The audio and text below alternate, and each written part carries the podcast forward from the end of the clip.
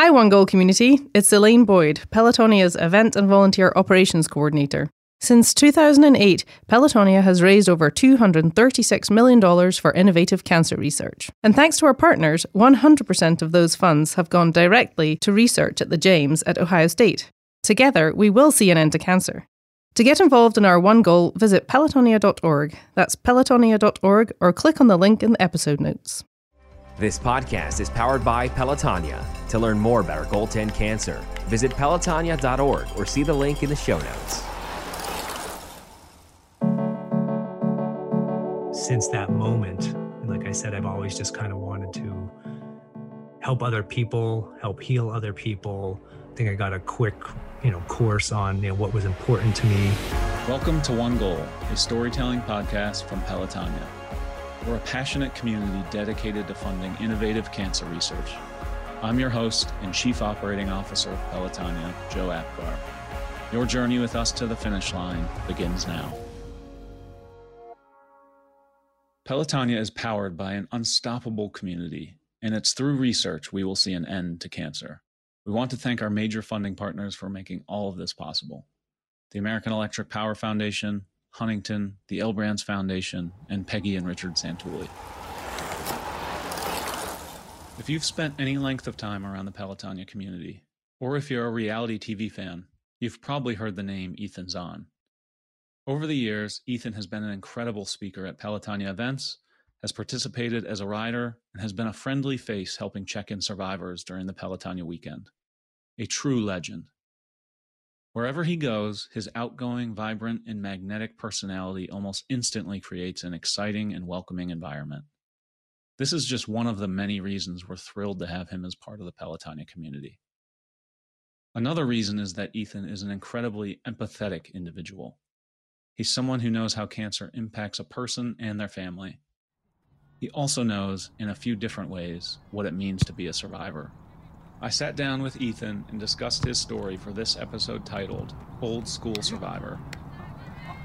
I am currently calling you from the middle of the woods in New Hampshire, but I did not grow up here. I grew up uh, outside Boston, and you know my entire childhood was pretty much revolving around soccer and sports. uh, you know, I was the youngest of three brothers, and so they would just take me into the backyard and just pummel soccer balls in my face. So of course I became a goalkeeper. and that's how uh, works. I like yeah, it. that's how it works. So when you're the youngest one and you're a little chubby, they just throw you in goal. And uh, you know, my whole thing with with growing up playing soccer is I matured a lot faster than all my friends. So like I've been 5'10 since sixth grade. I have like I had like a full mustache in grade school. Wow. So like yeah. So they're like, let's stick that old guy in goal, and I towered over everyone else. Um, but people soon caught up with me in terms of height and you know physical makeup so. 510 in sixth grade is absolutely incredible. I feel like you know when you you see like the little league world series on tv and there's always like the investigation about like the one superstar kid who's like six four throwing 90 miles an hour. So that was you that was uh, me i was like the mini tom selleck you know jewish guy in goal with glasses and braces and like who is that guy? Where is he from did he drive himself here?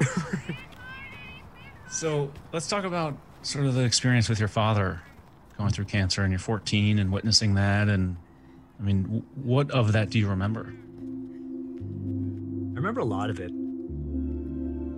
At that age, you know, very, you know, young, impressionable. Both my brothers were away at college, so it was me and my mom at home, you know, taking care of my dad, which is tough for any young person. Sure and you know i just uh you know my mom was good. She kind of hid a little bit of the the dark side from me. And uh but you know i was in and around it all the time. You know he wasn't strong enough to go upstairs so i'd be the one like waking up in the middle of the night carrying to the bathroom you know holding his hand and head when he's you know throwing up and stuff like that. So that was traumatic for me. Growing up my only connection to cancer was through my dad. And you know in 1989 a stage two colorectal diagnosis turned terminal. And you know like you know research you know this is what's all peloton's about research wasn't available back then. And i just always think like if my dad was diagnosed now he'd probably still be alive. Since that moment like i said i've always just kind of wanted to help other people help heal other people. I think i got a quick you know course on you know what was important to me at an early age what wasn't important to me and i quickly learned that like it was the community around me. It was my friends from soccer team my friend from you know temple i'm jewish. You know it's like the community they all supported me and my two brothers and my mom and they kind of reinforced our values in a time when we felt completely alone. And uh, you know none of my other friends had a parent that passed away. So i was like the only one and just trying to navigate that whole crazy situation at a young age was tough for me.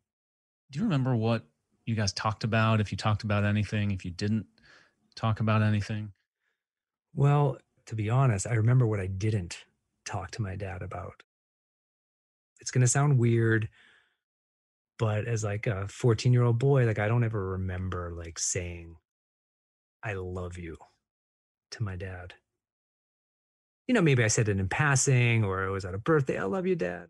But like I never like had the conversation to let him know, like, listen, I love you. You're my father. And, you know, yeah, thank you for coming to my soccer games and, you know, driving me around and just being the best father ever. I just I never had that opportunity and I missed that chance. And so that stuck with me for my whole life probably yeah probably some of the reasons for for my issues in life anyway but um you know that for me just i tell people things now like i am fairly open book with a lot of yep. people because i feel like nothing is more empowering than the truth. And i often talk to some folks that are caregivers and they ask like you know what can we do as a caregiver? I'm like well i personally believe like i said just be truthful with the ones that you love. Because often the things that a fighter is feeling you know fear sadness um, you know disappointment confusion is the same exact that the ca- things that the caregivers are feeling. But if you don't ever talk about it then you're never going to know. And you can't you know take the steps you need to come together to help you remain alive and stay healthy so that's my advice to everyone out there. Listen, be truthful with your doctors and care team, with the people that love you, the people that are surrounding with you, because it can only open the lines of communication and help everyone, you know, take care of each other better through this, you know, difficult journey. So you went on to play uh, soccer in college, right? Mm-hmm. I went to a small Division three school. It wasn't necessarily like a soccer powerhouse. However, after school, um, you know, I traveled around for a little while trying to find my feet, and I ended up in Hawaii, eh, of all places. I actually minored in marine biology, and so after college, I'm like, where is there a lot of water? So I'm like, Hawaii. So I moved to Hawaii. I'm bound to find a job. Didn't work out. I ended up like cleaning beds and toilets in a youth hostel for about six months. I couldn't find a job. But then there's this open tryout for a new professional soccer team in Hawaii called the Hawaii Tsunami. And so I went down there, tried out as a walk on, and I made it.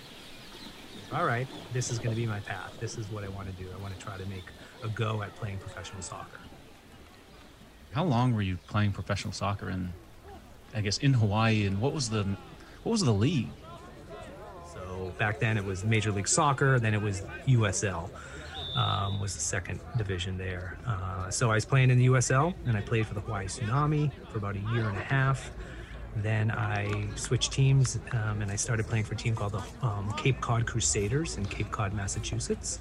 Okay, so you went from Hawaii back to the Northeast. Yes, I did. You know, um, the team in Hawaii you know they weren't financially doing that great and so all of our away games you know you we're hopping on a six hour flight to like the california area and so it was just the team itself didn't survive. Then I moved to the Cape Cod Crusaders and started playing there. And when I was playing for the Crusaders, I met a guy by the name of Kirk Friedrich, and he uh, had just played in Zimbabwe.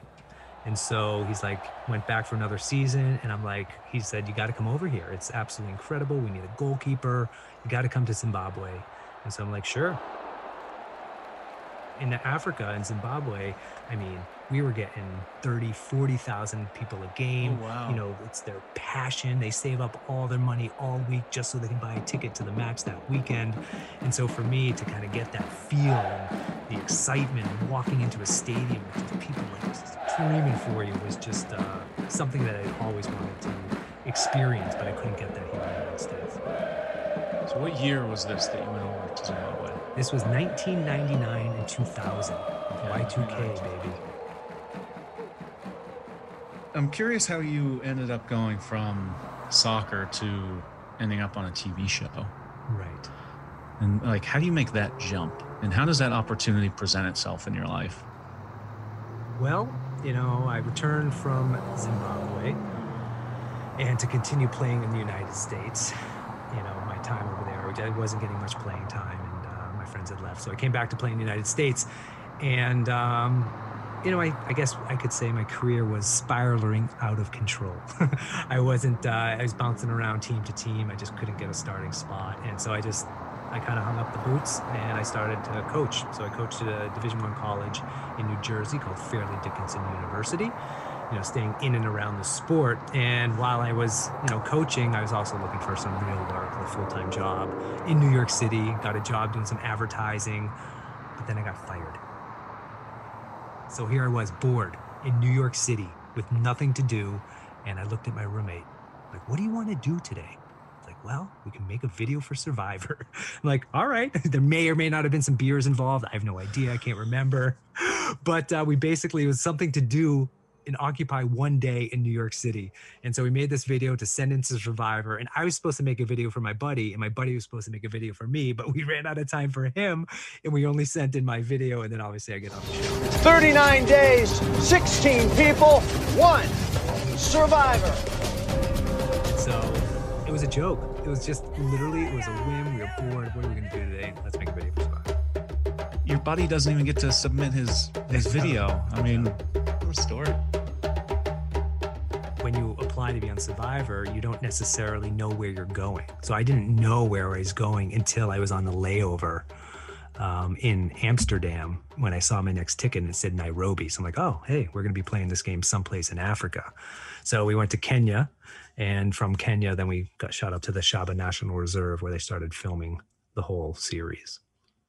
But yeah, long? it was it was a total you just don't know. You just kind of give over your give over all your uh, you know restrictions and ability to plan and you just give it to them and they just do what they want and tell you what they want when they want.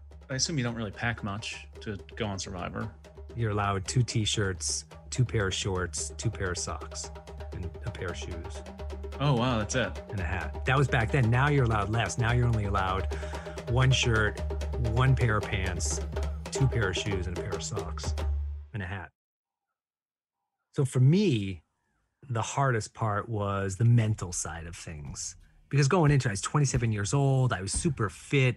You know, I, I felt comfortable socially, like, you know, speaking with people and interacting that way. But the mental side of things, kind of the whole manipulation and backstabbing and lying that just was very difficult for me to overcome. Because survivor's a game where you need to make friends with these people but friendships based on trust and you can't trust anyone because the whole point of the show is to vote everyone off. Like so right. you want to be the last person standing I kind of sw- changed my strat. Like I had every intention to be an evil, backstabbing, slimy little pig to get ahead in the game. But when I got out there and you like take away food and you take away water, you're tired, you're hungry, like your true person comes out. And so for me, that just wasn't who I was. And so I said, I'm going to try to play this game like I play my life. And for me, like the personal relationships, being a part of the community, being a leader, being selfless, like all those skills that are or, or values that I learned growing up, I try to apply within the game of the survivor. And I'm kind of known as the nice guy, right? I got through the game without getting any votes against me, without telling any horrible lies, without hurting anyone's feelings. And that's because I aligned with other people who enjoy doing that stuff. And therefore, you know, that was kind of the team I built around me to help me get ahead in the game. Like I was the assistant coach out there. Three votes, Ethan. Ethan, you need just one more. The winner of Survivor Africa obviously you end up winning. to know. Sorry, most, if anyone hasn't watched it yet, I just spoil the ending. I win. Yeah, I think I feel like it's uh, it's it's past the time of spoiling. uh, you I think? Hope. 19 years yeah it's pretty neat it's, it's, it's really fascinating cool. it's a fascinating game and this is a game that touches on every part of you as a human being mental physical social spiritual environmental financial you know I, I always make the comparison to cancer in the sense that cancer is something that touches every single part of you. Same with Survivor. And obviously, ones you're playing for your life and one you're playing for a million bucks. But for me, you know, that that's that's something that's relatable to those who've been through cancer. It's just Mhm. something that just knocks you out, knocks every part of you. Seven years later, you get diagnosed with cancer. Mm. I guess describe the feeling leading up to getting diagnosed. So this is in uh, in 2008. I embarked on a uh, world record-breaking dribble of a soccer ball from Boston, Massachusetts, to Washington D.C. Uh, to raise awareness for a charity that I'm involved with called Grassroots Soccer. So when I was in Washington D.C. at the in the end and around uh, November, we are finishing on December 1st, end of November, I tore my ACL. And um, so I was recovering from my ACL and I was on a lot of pain medicine. And then I got extremely itchy. And so I just thought it was like, okay, it's the pain meds, it's something that's going on with my knee, whatever. I let it persist and I tried every pill, cream, potion, lotion known to man, but the itch would not go away. And so then, you know, I went to a doctor, a dermatologist, and they couldn't figure it out and moved on to like a hematologist. And then that's kind of, and then a swollen lymph node popped out of my neck. And they found a six centimeter by 12 centimeter mass in my chest. And I was diagnosed with a rare form of lymphoma called CD20 positive Hodgkin's lymphoma. And that was the ultimate gut punch. I mean, you had that came out of nowhere for you. Totally sideswiped. You know, I knew something was wrong with me and it was probably pretty bad because like took four months to get to the final diagnosis. So I knew some, but I was I was happy to get a diagnosis because then I could start chemotherapy, which was going to get rid of the itch. And the itch was the thing that was just literally destroying me. Um, you know, it was so bad. That was my my big presenting symptoms with night sweats and loss of weight. But like I couldn't even wear clothes towards the end. It was Wow. that bad. Couldn't shower. Anytime I did want to put on clothes, I'd have to create a little barrier with super thick, like face cream all over my body to protect my body from my clothes. And I'd be sitting on my couch, like couldn't my arms couldn't touch each other, my legs couldn't touch each other. So it was just like because it would just cause the itch. So that was tor- that was a tormented me for months. So I was happy to get the diagnosis on one side of things. On the other side of things, I was scared shitless. you Yeah. know, like I said, my only connection to cancer was through my dad, and he passed away. And so I made the choice to go public and I documented my journey on people.com with video blogs and articles. And I look for every opportunity to share my story. And so for me, you know, it was a kind of a little bit of a cathartic distraction from the reality of what was going on in my life. And it made me feel good. You know, focusing on the plight of other people helps you heal. You get diagnosed with cancer 2009. What was the what was the bottom for you? The bottom was going through chemo, radiation, and an autologous stem cell transplant. And that was great. The doctors felt the cancer was in remission. We're good to go. I start living my life. I build myself back up like the invisible scars, the dump trucks full of uncertainty. They're waning. I go play. I do Amazing Race, another reality show. Um, I travel around the world to try to win that thing. And then I get back from that and my legs started getting itchy again. And I was diagnosed again um, with lymphoma. Getting the news that the cancer returned Yeah. was deflating, exponentially more difficult than the first time around. I think I'm remembering this right, you know, from our conversations, but uh, one of your brothers sort of stepped in, right? So after I relapsed, you know, um, the whole goal was to get me back into remission so I could get a second stem cell transplant, this time an allogeneic one, which is where you use someone else's stem cells, a donor, to, to use their stem cells. So I was freaking out because as a uh, person of ethnic descent, like I said, I'm an Ashkenazi Jew, it reduces your chance of finding a match on the registry by about 25%. So I knew I needed a transplant. I knew I needed a donor because my stem cells weren't working. And if I didn't have a blood related donor within my brothers, I'd have to go to the registry. So that was a huge fear. And there's a little bit of a lapse between when you get diagnosed and when you actually find out if your brothers are a match. And so I have two older brothers. Lee's the middle guy, Leonard's the oldest. And so the doctors they don't tell you who the, if there is a match and who the match would be because they don't want you treating one brother different than Oh, the yeah. other. like so my whole family extended family we're placing bets. I'm like is it going to be lee? Is it going to be leonard? Is it going to be lee or leonard? Because the doctors told us one of them is a match and will be good for your transplant but they wouldn't tell us which one. Because like if it's me and i knew which brother like i literally probably wouldn't let him leave the house i'd make him wear a helmet all the time eat healthy foods. Like like you are my lifeline. If you die i die. So like don't leave the house please. Uh, but i think that's why they do it. And uh, lee ended up being a 10 for 10 match and leonard was like a 0 for 10 match. Oh wow. and so uh, you know we're looking i'm like mom you sure leonard's related to me? Like is there something you need to tell us? You know it's okay it's okay. Uh, but, but uh, it was funny because uh, lee ended up being being the match and was generous enough. And obviously you know he's my brother so he was willing to you know donate his stem cells to save my life which is pretty awesome as close to my brothers and my family that i was you know, they were a little bit too close. I was surrounded by so many people that love me so much, but I've never felt so alone in my life. So for me, I kind of needed to find a resource outside my immediate family. Um, and, uh, you know, I came across this incredible organization called Imerman Angels, which is a peer to peer, you know, support uh, organization where they'll match you up with a cancer survivor that has been through the exact same thing that you've been through and stayed alive. And so you can connect with them, you can communicate with them. They are your mentor angel and they can help you through the the the dark times. And so I met this guy named Gavin. Gavin Robertson, which is an incredible guy. He was 35 years old. He had a girlfriend. He was sporty. You know, he was just like me, and that's why they paired me up with him. And so he helped me through, you know, my journey with cancer. And we made a deal. I said, if I stay alive, then you have to run the New York City Marathon with me. So we went through it all nine, ten months, and then a whole nother, you know, you know, 12 months of me training to get ready for that thing. And we met for the first time at the starting line of the New York City Marathon oh, so you hadn't met in person. You you were just on the phone, on the phone, email. over email. You know, this is 2009. There wasn't Skype and Zoom back then. So we were texting, we were emailing, uh, calls on the phone. And so I actually met him for the first time in person at the starting of the New York City Marathon, and we ran the marathon together. That's incredible. But having that person in your life for me was, it was a lifeline. It really was.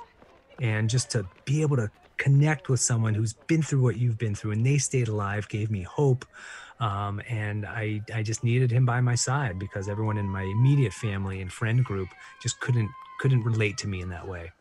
Yeah, someone asked the, you know, maybe the silly questions or the stupid questions too, or the questions you don't want to ask your, you know, your mom, and or you don't want to ask the doctor in front of people, and uh, yeah, I think that's where, you know, I mean, Imerman Angels, amazing organization that um, really provides mentors and and pairs them with mentees, but it's also just the basic sort of premise of sharing your story. And Yes. there's someone else that's going to benefit from it. You may or may not ever know about it you know how you how your stories touch someone but uh, you know i just know that that, that happens. I want to talk about pelotonia and i think the thing and I, I still talk to people to this day what people remember is that you rode. Like and like you, that you connected with hundreds of people along the ride and like people remember ethan rode. Like how cool is that? Like ethan's part of the community you rode um i always thought that was just like something really really special. I don't know that you knew the gravity of riding Hmm. you know because a lot of speakers come in and speak and and they leave and and that's okay but um you were just kind of along for the ride and said yeah i'll ride. Like let's do this. And you rode and Well, I remember for showing up and like instantly feeling part of the community, which for now, like, you know, there are people that have been riding for many years with you guys. And, you know, I just felt instantly connected, which was an awesome feeling to have. Just when I got there, did not want to leave and wanted to keep coming back year after year. Which you have. Which I You- have. You've come Yeah. back, you know, uh, at, at least to every physical ride we've had. Yes. Um, I expect to see you back this year too. Yes. I mean, this last ride was tough because I don't know if you know this, but when was it? August something? When? Yeah, it's beginning of August. yeah, year. I had returned from Survivor, playing this most recent season of Survivor, season Oh, 40. right. Two weeks prior to that, I was probably 145, 150 pounds. You know, like it was, but it, it was it was a struggle for me to ride this time, harder than it probably would have been if I had chemotherapy. in me. There's so many things in your life, being on Survivor, being alone, being sort of malnourished, all these things, and going through cancer that actually are really relevant to what we've all gone through as a country, as a world. Um, isolation, all those things. Like, what's gotten you through, you know, the last year uh, with COVID and and and the pandemic going on, and like, how have you drawn on your experiences to, you know, try to not make it so terrible? So for me, you know, I always talk about just the concept of acceptance. I know it might sound simple and, and trivial. However, you know, when I was sick, I didn't want to admit that there's this cancer inside my body trying to kill me, but I had to. I had to in order to move on to the next phase of this journey, which was like I needed to map out how I wanted to live the next phase of my life. But if you aren't able to accept it, then you're just going to live in this denial phase. And so for me, it was my advice to fo- folks is to kind of try to accept what's going on in the world in the current situation that you're in. And then you can move to that next phase, which is like, how do I want to plan how I'm going to live in isolation for the next six, 12 months? So you have to do that in order to map out what your life will look like. Because I think there was just a lot of, um, if you're living in, in denial and the world is uncertain, it leads to this anxiety of kind of trying to predict what may or may not happen in the future. You know you're wishing what you're wishing life was what it was like in the past. You can't figure out what's going to happen in the future and you're so focused on both of them you're missing what's going on right now. It's just that whole concept of remaining present. Like you can't change what happened to the past. You can change your connection and your relationship to the past. You can't predict the future you can set an intention for the future.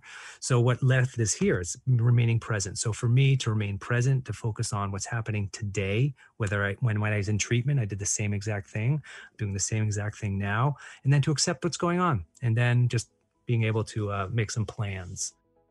I think I think the concept of acceptance is, and like you said, it's it it actually seems overly simple, but it's I think it's a pretty deep and complicated sort of you know path to put yourself through. But um, and easier said than done easier said than done, but spot on. I mean, that is exactly what needs to happen. I mean, in a diagnosis and just any any bad situation, is to you know you can't.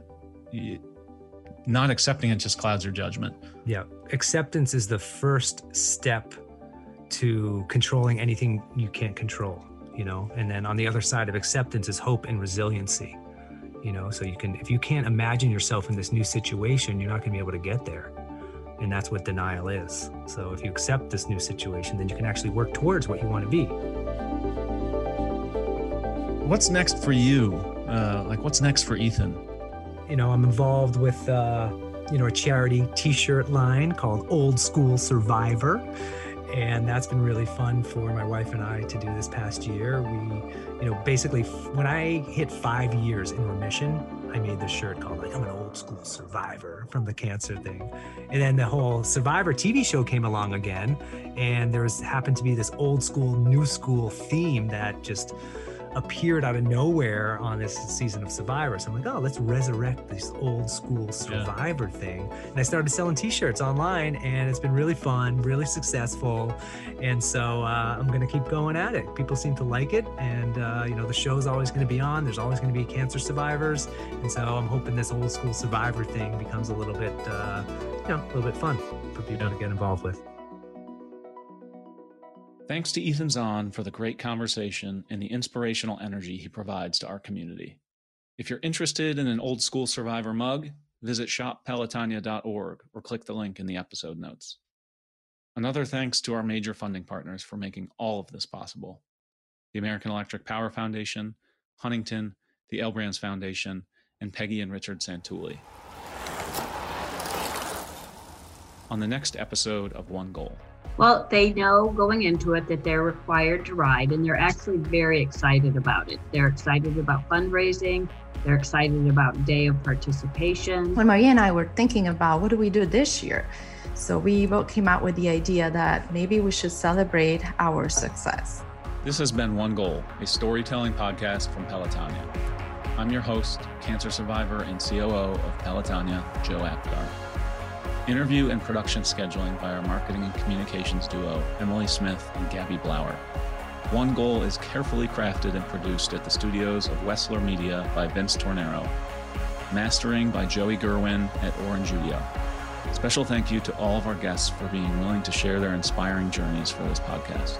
Also, please rate, review, and subscribe so you can get seasons one and two, as well as future episodes. If you want to learn more about the Pelotonia community and how you can make an impact on cancer research, see the link in the show notes or visit pelotonia.org. That's pelotonia.org.